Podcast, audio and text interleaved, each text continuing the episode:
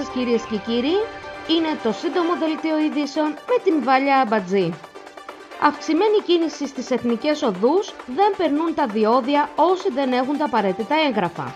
Οι έλεγχοι της Ελλάς εν ώψη του Πάσχα συνεχίζονται με αμύωτο ρυθμό στα πλαίσια των μέτρων αποφυγής διάδοσης του κορονοϊού, κυρίως στα διόδια των εθνικών οδών Αθηνών Κορίνθου και Αθηνών Λαμίας, αλλά και στους παραδρόμους τους.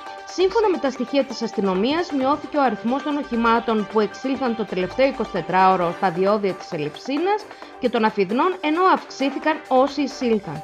Υπενθυμίζεται ότι η μετακίνηση για λόγους υγείας επιτρέπεται μόνο προς δημόσια δομή υγείας, η οποία θα πρέπει να πιστοποιείται από έγγραφο της ίδιας δομής.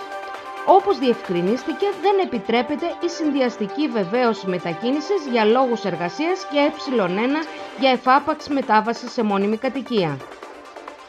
Ανεβάζουν ταχύτητα οι εμβολιασμοί. Ποιοι παίρνουν σειρά. Με αμύωτους ρυθμούς συνεχίζεται η επιχείρηση Ελευθερία που χθες έσπασε το φράγμα των 2 εκατομμύριων εμβολιασμών με μία δόση, ενώ περαιτέρω επιτάχυνση αναμένεται το προσεχές διάστημα τόσο με το άνοιγμα για νέες ηλικιακές ομάδες, όσο με τη νέα διεύρυνση λειτουργίας των εμβολιαστικών κέντρων.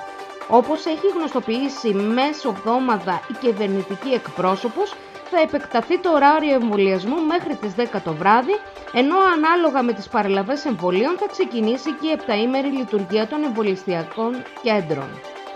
Πενταετής παραγραφή για τα τέλη κυκλοφορίας για τη βεβαίωση τελών κυκλοφορίας στην περίπτωση μη καταβολής τους ή μειωμένης καταβολής τους, καθώς και των οφειλόμενων προστήμων, ισχύει πενταετής προθεσμία παραγραφής, υπολογιζόμενη από τη λήξη του έτους για το οποίο αυτά οφείλονται.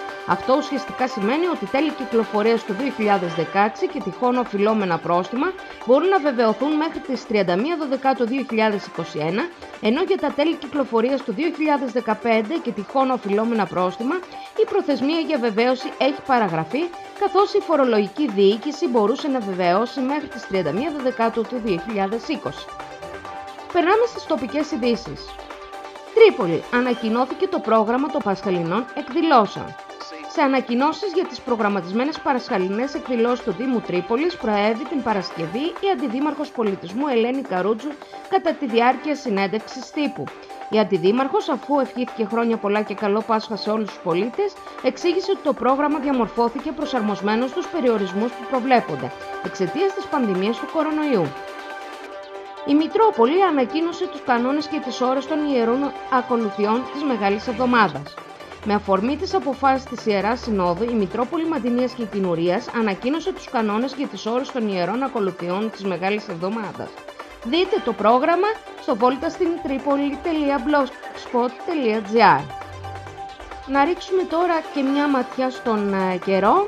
Μαρές νεφώσεις κατά περιόδους, πιο πυκνές στη Μεγάλη Εβδομάδα, τη θερμοκρασία να κυμαίνεται σε κανονικά επίπεδα για την εποχή, με αισθητή άνοδο από τη Μεγάλη Τετάρτη και μετά και οι άνεμοι θα φτάνουν 5 με 6 μποφόρ και πρόσκαιρα τα 6 με 7 μποφόρ στα πελάγη. Αυτή ήταν η πρόγνωση για το τριήμερο.